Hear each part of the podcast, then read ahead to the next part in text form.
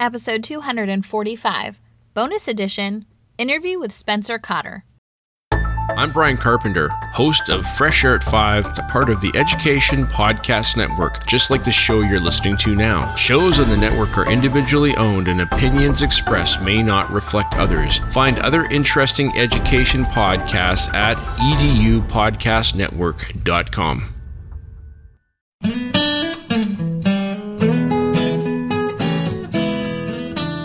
Educators.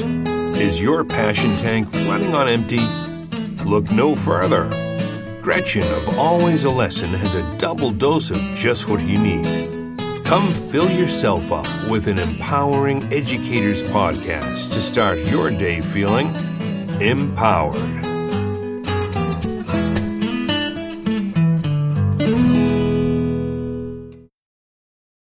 Welcome to the Always a Lesson summer interview series. I've asked some very special guests to bring their wisdom to you all throughout May, June, July, and August. Connecting you with other elite educators is one of my favorite parts of this job as a teacher leader and podcaster. The insight that you are going to gain from these conversations is going to prepare you to hit the ground running during the back to school season, but more importantly, it is going to reignite your passion and your potential as an educator. Are you ready to level up what you bring to the table and how you serve those you lead? Then buckle up and let's go.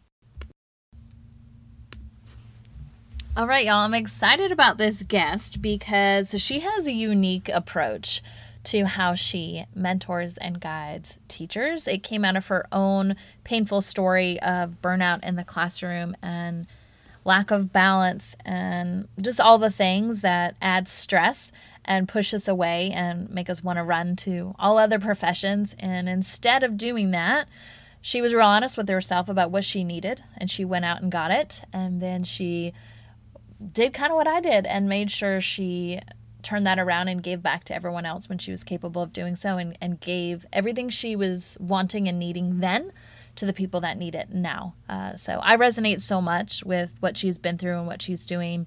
So this is just a special one for me that I can't wait for you to listen to. But I want to tell you a little bit more about Spencer. She's a full time instructional coach at a K 5 elementary school, and she's a teacher wellness mentor, which is what makes her super unique. And I'll tell you more about that in a minute, but she taught second grade, fifth grade, and sixth grade before jumping into coaching.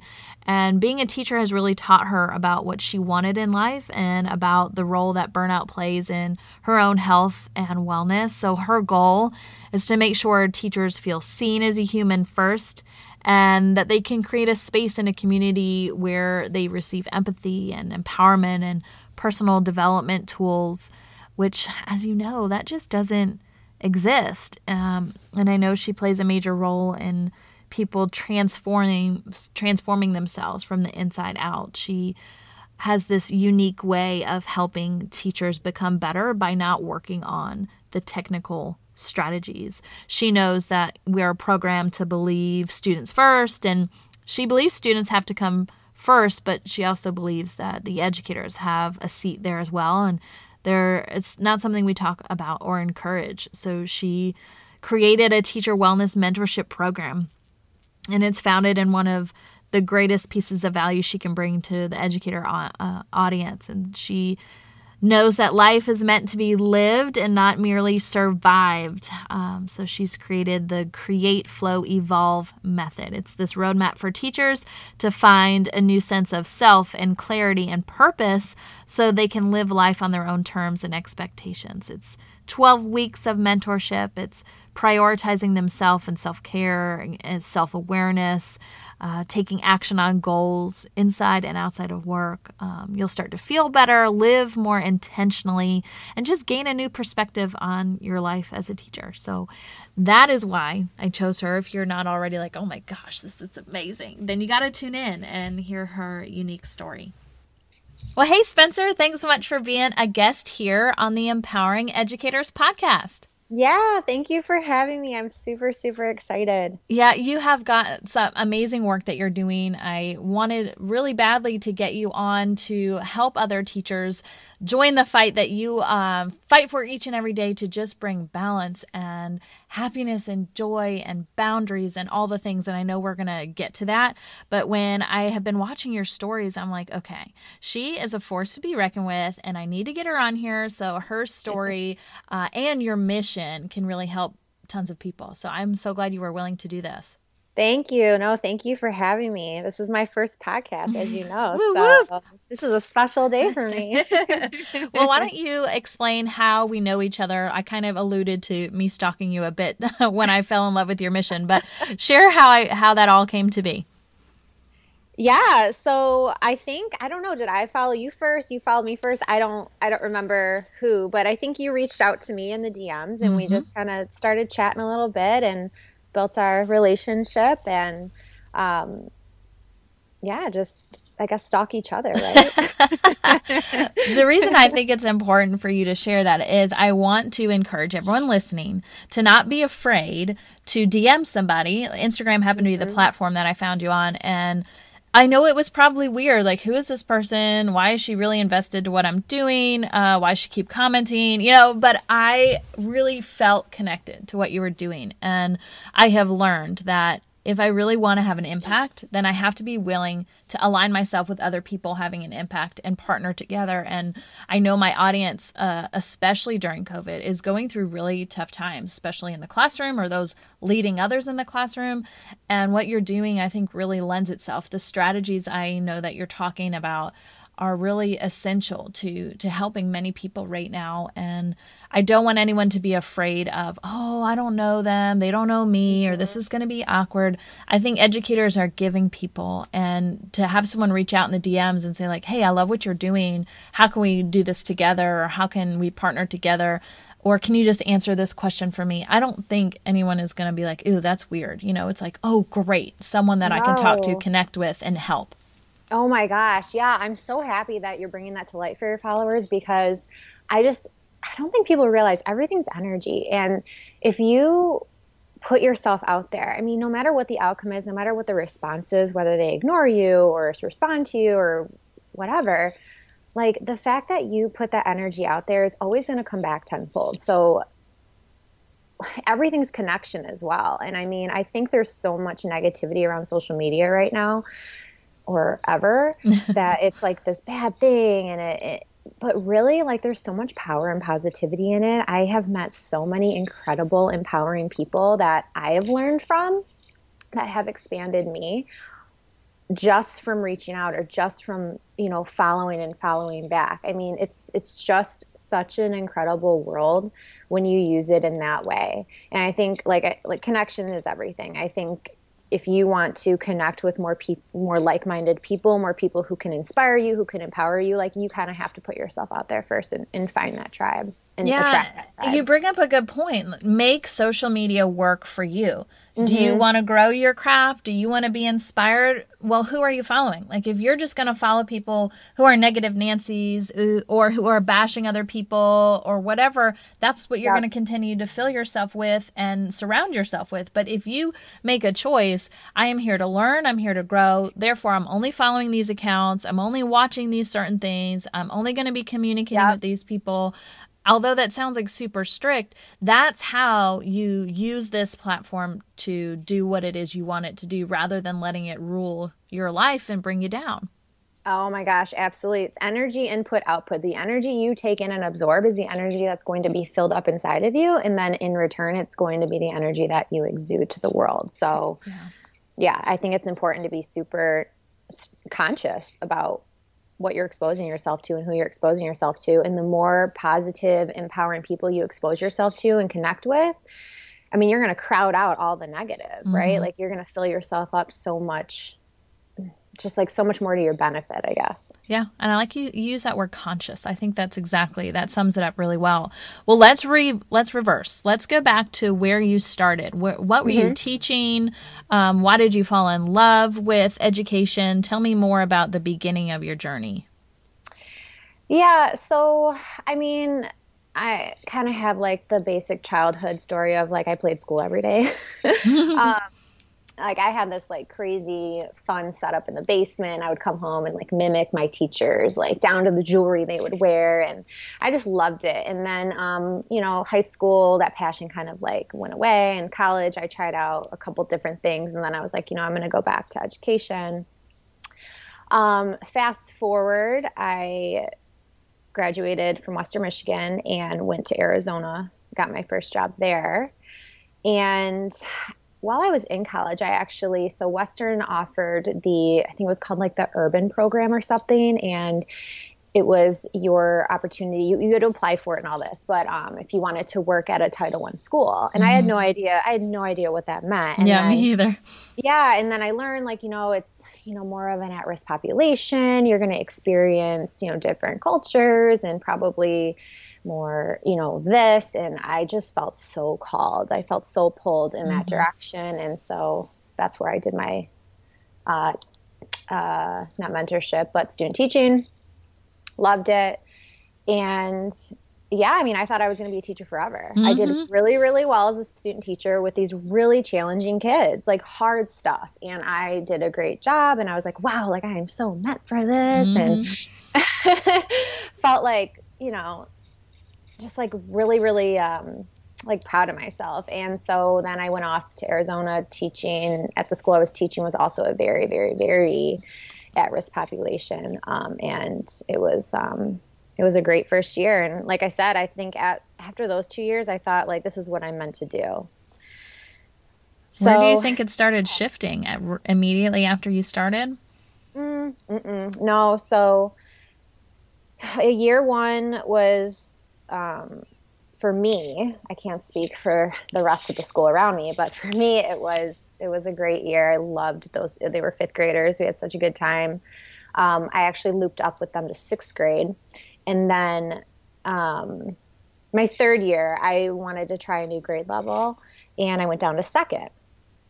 You know, I felt like okay, I feel like I have this down, this fifth, sixth grade age. You know, I want to try something new, and um, went down to second. And that year, that year is when it shifted. Mm. I that year I was totally burnt out already as a third year teacher, and I was just very unhappy to go to work. I was winging it every day. Um, Googling what else can I do with a teaching degree during my prep time. And mm. yeah, so year three was when the shift began for sure. And do you think it would have been different had you stayed in fifth? What do you think was the catalyst?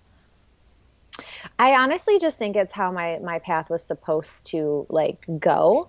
Um, I think the catalyst was I did the the textbook, burnt myself out as a newbie teacher. You know, first year teacher, um, I was doing the whole 15 hour day. Like Jeez. I was I had no like I was 24, 25, living in Scottsdale, like had no one to worry about but myself mm-hmm. and like would go out and have fun on the weekend, but then during the week it was like I want to be the best. I want to like yeah. do all the things, and I just did. And um, I just think I did what exa- what every veteran teacher will tell you not to do your first year. Yeah. so I think I definitely played a role in my burnout. I mean, I, you know, obviously the outside factors of teaching don't help either, but I did a lot of that on my myself. Um, you know, but it all turned out how it was supposed to turn out. What happened after second grade? I got myself a mentor that year because I was, I mean, professionally, I was just, it was this, right? Like, I was like, I'm good at this, like, so I should stay kind of thing. Mm-hmm. Um, I wasn't struggling in the classroom. I wasn't struggling instructionally. I was helping other teachers. I was leading other teachers, but I was not happy. Right. And so I was like being torn like, what do I do? Like, do I stay or do I like find something else. And I was also experiencing like some personal issues with the relationship I was in. So, like, mm-hmm. you know, that totally impinges on yeah. everything else in your life, especially at that age. Um, so I got myself a mentor and I worked with her that entire year on like the relationship stuff, but then also my work stuff. And it's just funny how things work out, right? So I had in my head that I really wanted to eventually be an instructional coach because my first year as a teacher, we had a coach. Her name was Melody. Loved what she did.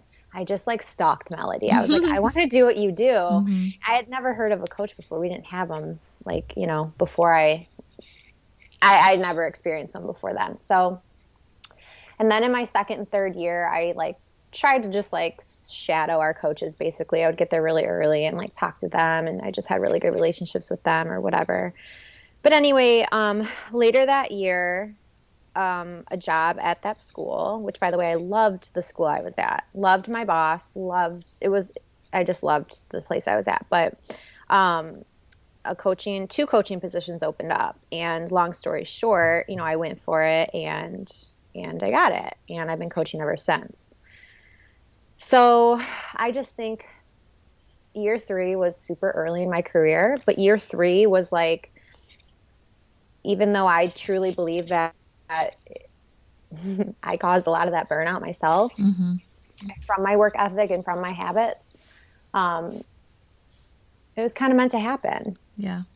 Well, I think So- it fuels what you do now. And not only are you able to see it fast in other people, some of those bad habits, but you're developing structures and processes to prevent them from happening or to deal with them as they happen. I know you're kind of big on like the roadmap and this is what you can do and um, truly trying to help. So I do appreciate, you know, that part of your story because I think it's making you a stronger teacher leader having been there, right? So, what do you Yeah. think? What do you think was the best lesson you learned either as a teacher or in this leadership role that has really kind of allowed you to become the best educator possible?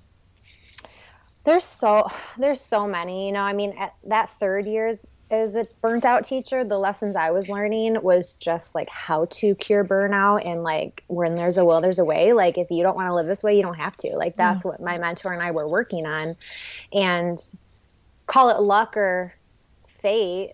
The fact that a coaching role opened and I got it in that burnout year. I mean, that was like my out. That was like my whatever. But there were a lot of lessons that year just about like you can kind of create your own reality and but as far as like where i'm at now so i think one of the best lessons i've learned as a coach just and i'm just going to reference this this instead of my teaching career because i've been doing this longer um I mean, I always joke about this lesson, right? This was the first lesson I learned as a coach. What's happening in your classroom is not happening in other classrooms. When I stepped out of the classroom and became a coach and I got to go into other classrooms, I'm like, dang, I wish I would have done that. Or I'm like, dang, how do you still have a job? right. you know? But I, you learn so much by going into other, by just seeing other people. And Yes. I, I wish more teachers had the opportunity to do that. I wish more had the opportunity to open their doors and also leave their classrooms to go and see others because that's where I've done so much of my instructional learning was from, is from teachers. Um, I'm all about though, like the personal development lessons, right? So my biggest lesson for me at this point is the lesson on imposter syndrome and how it totally can rule your life. And I feel like teacher, and this is something I help I mentor teachers through because we experience it in the classroom, especially I guess not even just new teachers, because I've talked to some veteran teachers where they're very intimidated by certain new strategies, new tools, new technology, whatever. But for me, as a third year teacher stepping into a coaching role, I had the who am I to do this plaguing me every day. Because we had some veteran teachers at that school. I mean, I remember one of our eighth grade teachers, she was teaching for over 20 years, and I had to go in there and do what? you Right. know? So that just, I did a lot of work through that. I still had my mentor. I mean, like I said, I had already started with one before I even became a coach. So she was helping me through that.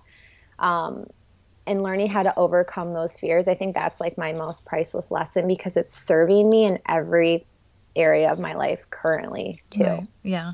I agree with that. I taught second, third, and fifth, and fifth was not not for me. they had Yeah. a lot of adolescents happening, and I was like, Mm-hmm. okay, great. Like classroom management was my jam, but I just felt like I was maxed out. They were uh, really unruly, and I knew that going into it. And my principal handpicked me to to help get that grade level not mm-hmm. fixed that's a horrible word but really get structures in place to make those students successful and help that team of teachers get up and rolling. And so when i did i'm like can i go can i go to a different grade now? And she's like no you got to stay there the whole year. So i asked to go to second because i'm like i don't want testing.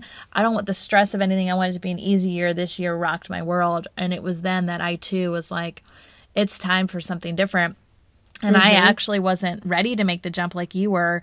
I said, why don't I try a different environment? So I went to transfer to a different school and taught third grade where I spent most of my career teaching third. And I was like, okay, this is great. I got a little bit different of experience, different population, because I too was in Title One, which was emotionally draining.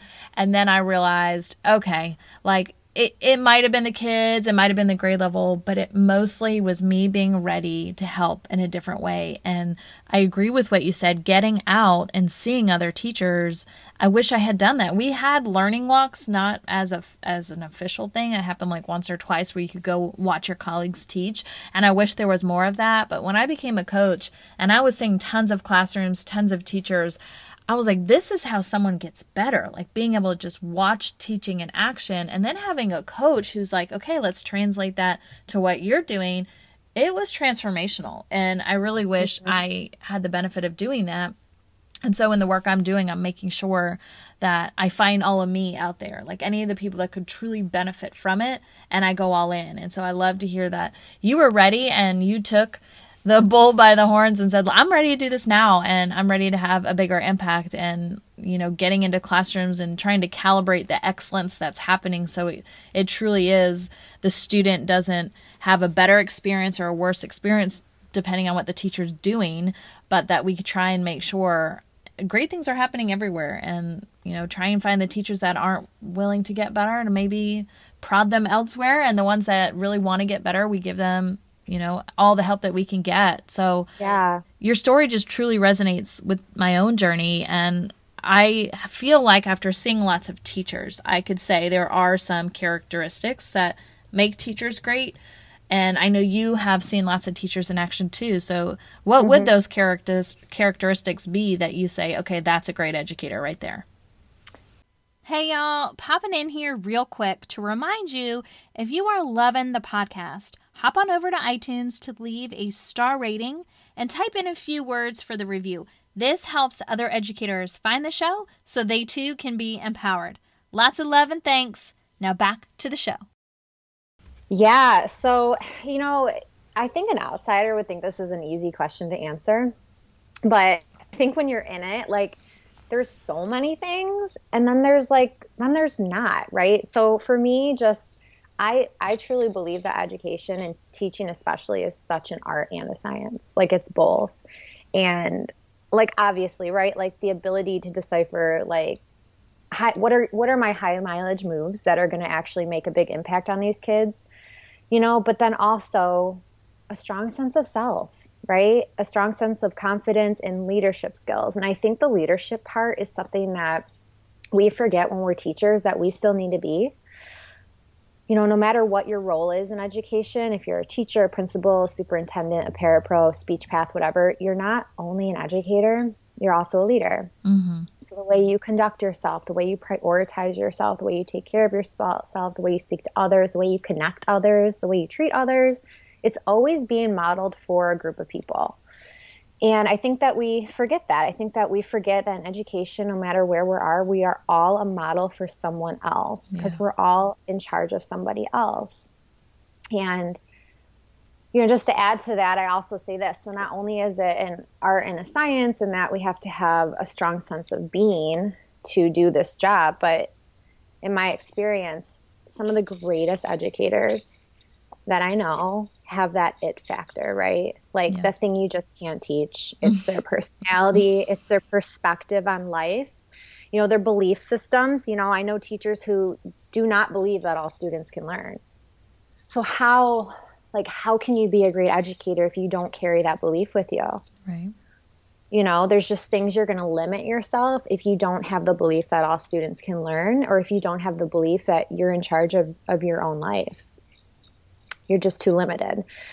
So, yeah, just the things that you can't teach, I think, in my experience, are like if I had to sit and talk about the greatest educators that I knew, they just have that they have that piece that mm-hmm. they built they built themselves. You can't learn it in school. That it factor, and it's and it's different. If you put all great educators together, it's not like it's a model. Like one, they're all the same. They're all different, and whatever yep. that unique thing is makes them great, and that's encouraging yes. because it means that you can be different to be successful, but it's discouraging and like what you said, you can't teach it. So I think some folks might listen and be like, dang, like I, I wanted to take a course or I wanted to have a coach and I wanted to become, you know, better. Like just tell, give me the checklist. And sometimes mm-hmm. it's just not a checklist item. Oh, absolutely. And like, it, I love that you said it's both, right? Like, it's so encouraging because there's not one it factor. Mm-hmm. Like, everyone has their own. I really think the work to be done is on yourself to become to right like to have that it factor it's just having that strong open-minded perspective and I think that we need that so much in this role yeah. just because it's so it's so hard and I think we limit ourselves a lot so when we have the belief system that all students can learn I can do anything I don't know what I'm doing, but I'll figure it out. Like when you have all of those going for you, like you're just a force. And you know, those are the people that I, in my experience, I'm like, dang, like I want to learn from you. Yeah. You're doing great things. I agree with that. I wanted to ask you to speak to a specific group that's listening and give some additional advice. We have some mm-hmm. that are new teachers. We've got some transitioning to different grade levels or maybe a different position or in a situation of distress, especially during COVID. But then we've got teacher leaders like yourself and I. So if you had to pick one uh, category of teacher to speak to, who would you pick and what would you tell them? Uh, kind of between new teachers and teachers in distress. I work with teachers in transition and distress, but I mm-hmm. think new teachers need to hear these things too. But okay. and I, I I just came on Instagram this morning and talked about this. I'll have to go watch. When, when you hear students first, right? Because I feel like, especially this year, it makes us cringe. Like students first, that must mean me me last or mm. me no never. Like I don't matter. Like what do you mean? Like right? Like I just I've seen a lot of teachers this year, especially on social media, like finding that term to be very off-putting. But it doesn't have to be right? Because part of our job is to we need to prioritize them right? We are in charge of their well-being their safety their their academics. But when you hear that when you hear students first think me first too. Because it doesn't have to be one or the other. So when you hear students first think me first too and that just means like we need to really be prioritizing ourselves and i this is just this is what i stand for right so this might sound repetitive but like our self care, our personal development, that needs to come first, especially in education. And I don't mean manicures every week or five minutes of quiet time a day. You know, while that's amazing and it helps boost energy and mood, there's deeper work to be done in order to avoid burnout and in order to recover from burnout. Right? So things like learning more about your mindset, acquiring stress relieving tools, practicing self talk, um, confidence building, setting boundaries, you know, letting go of control and the need to be perfect, right? And the need to do it all and do it all yourself, right? Mm-hmm. Right? Like this job is so hard without those kind of tools. And there's so much on the outside. We kind of talked about energy earlier. There's so much on the outside that can slither into our minds and slither into our energy levels if we don't have certain abilities to protect our time and protect our energy and persevere through the challenges. So I thought about this this morning, right? Students first, me first too. Because in order to give them my all, I have to be my all. You know, and I, I know it's all over the place, especially, you know, this past year with COVID, right? Everyone's preaching to teachers, take care of yourself. You know, I think there's almost like an overkill right now. And I try so hard, like, not to use my platform to like tell them to take care of themselves.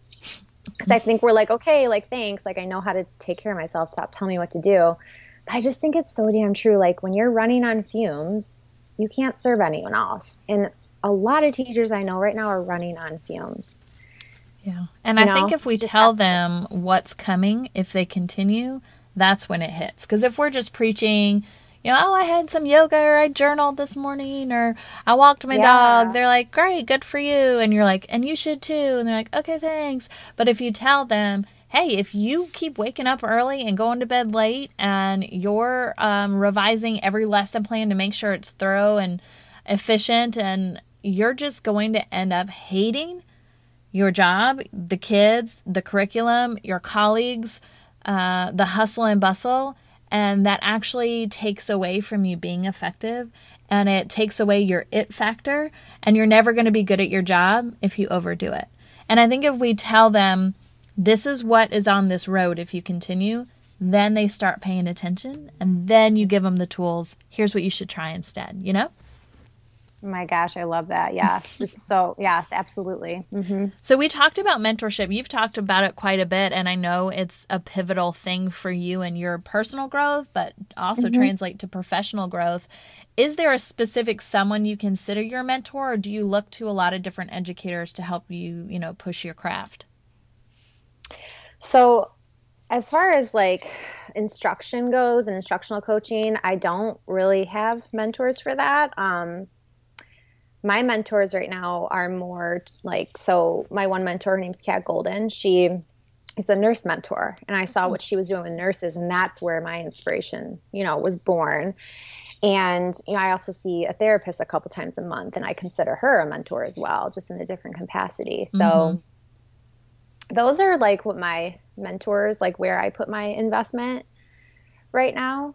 So it's almost like you decided the area I need to grow or protect is X, therefore I'm going to find person Y. So you were um, you were very strategic in, in who you picked and and why you needed them in your life, right? Absolutely. Yeah, I so I, I mean for me and for as long as I'm, you know, here on this earth, the investment I put in myself is going to be into my personal development, right? Like I can't see myself ever hiring someone to help me with things like instructional coaching. You know, on the job, you get your professional learning. But I will say, and I'll just be very honest about this instructional coaching is not my passion. Like, I, I created mentorship so I can feed my passion, which is really helping teachers I mean, the things I do with teachers, I could do with anyone, right? I had a non a non teacher the last round of mentorship. She thrived, but I pick this demographic of people because I'm so passionate about them because I am one of I am a teacher, right? Mm-hmm. I this is what lights me up. I mean, talking about instruction when I'm at work, the part that I love is when I actually see them have some sort of breakthrough, when I see the confidence, when I see the okay, I made a mistake, but I'm good. When I see the, you know what, you're right, I can do this. When I see the, you know what, Spencer, I'm really scared to try this, but I'm going to try it. Will you help me? Will you give me feedback? I don't love talking about literacy. I don't love talking about math. I just don't love instruction anymore like I used to. Mm-hmm. My passion has evolved. I'm still able to to do both at work, but that's really why I start mentorship so that I can really really hone in on on what I really think I'm meant to be doing now. And I think what I like about the way you approach your journey is you're just really honest with yourself. Like I'm not liking liking this, even though I'm great at it. It's, it's kind of similar to where you were in the classroom. Like I'm great at this. I don't love it the way I used to. I'm ready to have a different sort of impact. And then you got your coaching role, and it's like I'm great at this, and I have an impact, but I want to have an impact on a more personal level and your your mentorship focus has been amazing to know that you yourself have been mentored and now you're giving back. Um, I think the best leaders in education are ones that allow themselves to be led, and I think you're very in touch with what you need and what you want, and you're not afraid to go after it. Yeah, you're always a student, right? Yeah. I mean, speaking of that, like, how do you stay? Up to date and current on on what's happening in education so you can properly mentor teachers. Mm-hmm. Uh, lots of just organic ways honestly. I think being an instructional coach um, you know that's part of my role. I have to kind of stay on top of the latest and greatest in education and you know my district's really helpful with that. We we're part of a lot of leadership team meetings district meetings. So we're getting the latest the greatest. We know what's coming. We're getting training so that we can go and train teachers. So mm-hmm. whether that's new traditions coming or new transitions coming down the line, whether that's new curriculum, techniques, tools, whatever it might be, you know, the coaches are the first to kind of receive that so that when we can give it to the teachers. Um, so that's kind of an organic way that I stay on top of the instruction part. As far as what teachers, this is where my mindset is most of the day is where are they at emotionally? Where mm-hmm. are they mm-hmm. at mentally? Where are they at as far as their energy goes? As far as what what what what are they hating right now? What are they loving right now? So it's interesting, you know, this past year, ever since I created mentorship, I take a different ear at work. So I'm listening for different things now. You know, as a coach, mm-hmm. you're trained to you're trained to listen for underlying beliefs. You're trained to listen for the root cause, right? And so that's what I'm doing. But instead of an instructional level, I'm doing it now on like a where's this human at? Um, and that helps me in my mentorship because I get a lot of this information at work on the job as an instructional coach, and then I can bring it back and really be able to relate to the teachers on that level on my Instagram or when I'm mentoring. Do you use social media at all to to learn and grow, or are you mostly on there to help others? No, oh my gosh, social media was was what started all this for me, honestly. Um, like we kind of talked about earlier, being strategic about who you're exposing yourself to on social media. Mm-hmm. So I have a lot of people that I consider mentors from afar, like people I don't even know, but I watch their stories every day. I, I, I download their free resources.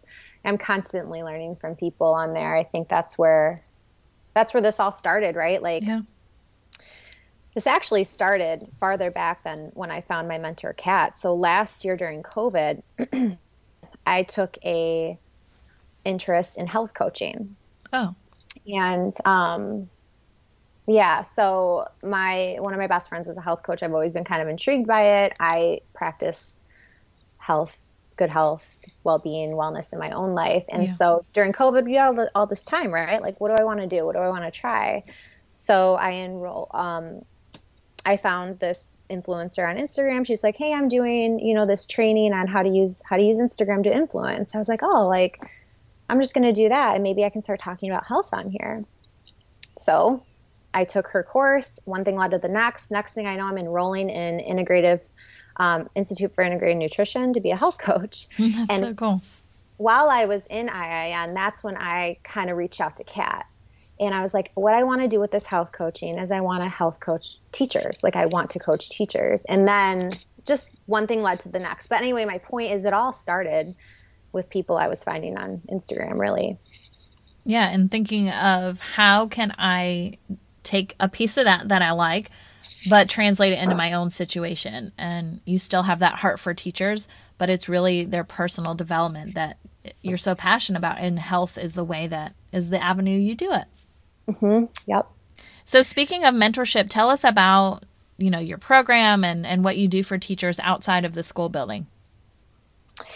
Yeah, so I mean, like we know, teaching consumes us, right? Like the burnout rate right now is crazy. And I don't think it's just because of COVID. I think COVID just brought it all to the table. Yeah. brought it more to light and people actually started paying attention and people started talking. So what mentorship really does is it what we essentially do in 12 weeks is I just help them learn to prioritize themselves, right? Create more time in their schedule for things that they actually love and want to be doing. I mean, how many times do we hear from teachers like, there's never enough time? I, oh, I would love to do that, but I can't, you know? Um, so we work on time and taking control of your schedule. We go deep into some mindset work and, you know, not only so they can navigate challenges, but to let go of things like control and perfectionism. Like those I think are so overlooked. The need to control and the need to do it all. I mean, I heard a teacher the other day, she was at her breaking point, exhausted. And she's like, well, I'm like, well, you know, let me know next time. Like I can take something off your plate. She's like, I, I just have to do it all myself. Like that's just how mm-hmm. I tick. Mm-hmm. And in that moment, like you can't I was I, I can't mentor her in that moment. I'm at work. It's a different kind of boundary. But like you don't have to do it all. Like that that isn't really how a human ticks, you know? um that's you that's us holding ourselves back and staying stuck. So in mentorship, like we really go we go deep into those two things. Um, you know, we also work on setting boundaries, creating powerful daily routines, habits, taking action on things they maybe have never done before. um, while also working on their individual goals as well. So is it mainly one on one or do they get a small group and meet other teachers virtually? So last round was one on one. This next round, I am thinking about doing a group. I just think that would be super, super supportive. And my goal here is to really create a community and connect more teachers to teachers. Yeah. So this next round, it might I might still keep it one on one and then move into group, or I might pull the rip the band aid off and go into group. So we'll see. That's so cool. Where can they, if someone's interested in working with you and kind of gaining these new habits? I know it's an ongoing process. It's not like a course that you're just one and done, but where can they find out more information? Are, are you opening the doors at a certain time? So, right now, I'm opening the doors on April 25th. Mm-hmm. Um, and then next round will be opening in August. And I'll always have, as of right now, because as of today, I don't have a website ready. That is to come. But as of right now, I do everything from my Instagram. So the link in my bio will have everything. Okay. If perfect. there's a yeah, if there's a waitlist open, it'll be there. If enrollment's open, it'll be there. Um, and then I have a lot of teachers who just re- reach out in my direct messages as well. So that's mainly where I'm at and where all of the information will be housed. Perfect. I did want to give you an opportunity to just share an amazing moment, whether it was a teaching moment or a leadership moment. I call them, you know, your all star moment because I think it's a way for other people to get inspired and say, I want to try that or, or pick out something from your story that they resonate with and say, okay, I can do that. So uh, this is just, I know it's silly to brag on yourself, but I think it could really be inspiring to other people. So what would you say is that moment for you? So as a teacher, like in the classroom, like an all star moment, or you could pick that or a leadership one, whichever you feel is like the best moment that when you look back on your career, like, yep, that's the one. Yeah. Um, I'll give, I guess, both. So the okay. teacher one. So, I mean, the first thing that comes to mind, just because I don't know, that question's actually kind of hard, but um, I mean, I whenever someone's asked me like, "What's your what are you most proud of?" I always talk about my first year teaching. I mean, mm-hmm. you don't you don't hear that often. You hear most first year teachers like you know drown. Mm-hmm. The opposite happened for me in a school that was basically burning down around me, and that's why I felt like it was such a such an amazing year for me but i guess specifically and this is going to sound really silly um, and but and i don't know if this is an all-star moment but this is one of my favorite moments as a teacher mm-hmm. Um, it was, I think it was either fifth or sixth grade. It was the same group of kids both years, so I can't decipher. But um, we wrote a song, we wrote a math song to the tune of Baby by Justin Bieber. and like what made it fun for me and what made it so memorable is we would blast it on we would blast the song like on on high and I was on my desk not that I probably should have been looking back, but I'm like young, fun, 25. You know, these kids think I'm so cool. I'm on my desk dancing, singing, and some of the kids, I don't think any of them were on their chairs. I wouldn't have allowed that. But they were up singing, dancing. And I mean, that's hard to get fifth or sixth graders to totally, do something like yeah. and I just remember it was so loud, and I had people, some people from like just around my classroom down the hall or whatever, come in. They were like laughing and taking pictures. And that was just such a that's still such a bright spot when I think back to that. And why do you think that was so effective? Like, if someone were like, okay, I want to replicate it, well, maybe you pick a different song, but what do you think made it uh, a home run for you and a home run for the kids?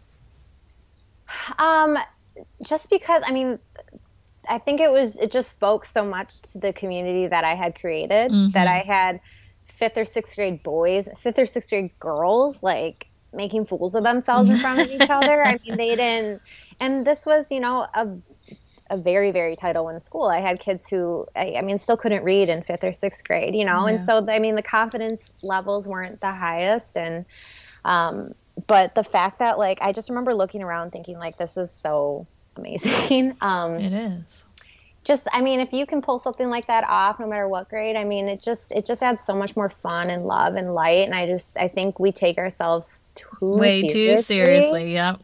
And i mean no one could have said anything anyway because the lyrics were all about i think it was like geometry or fractions or something. And so um i just think there's always a way to do something differently. And Um, I was not good at teaching fifth and sixth grade math. I had to study my butt off in order to teach a lesson. Mm-hmm. And so I just remember trying to think of ways to just make it fun, not just for them, but for me too. Yeah. Because like students first, but me first as well. Like if I'm not having fun here, they're not going to have fun.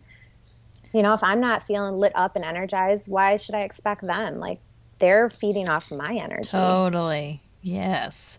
And we were talking before about connection and, you know, reaching out to people and and you know what you attract and all of that comes back to your story here. Like you were willing to show up every day, giving it your best. You were able to connect with them to know what they would even find interesting or fun.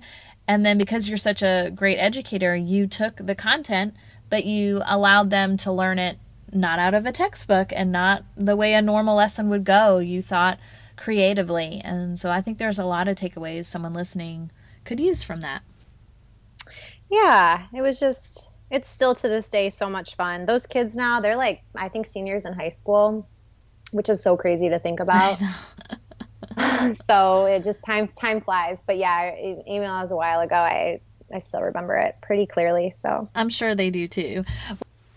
All right, y'all, that is an empowering educator right there. She is going to connect you to your next level of greatness. I will put all the different ways to find her and all the things we talked about in the show notes. Just go to alwaysalesson.com, click on podcast, find this episode, and you can connect with her. And she's super easy to talk to uh, 100% willing to help you. So don't be shy and don't feel weird. It's it's totally fine to to chat through DMs with a stranger. I, I promise you will gain nothing but great things from a conversation with Spencer. All right, Elite Educators, that is a wrap for this week's special edition interview podcast with Spencer Cotter. Thanks, Spencer, for coming on the show and giving us all you got. Now go ahead and be great because you've just been empowered.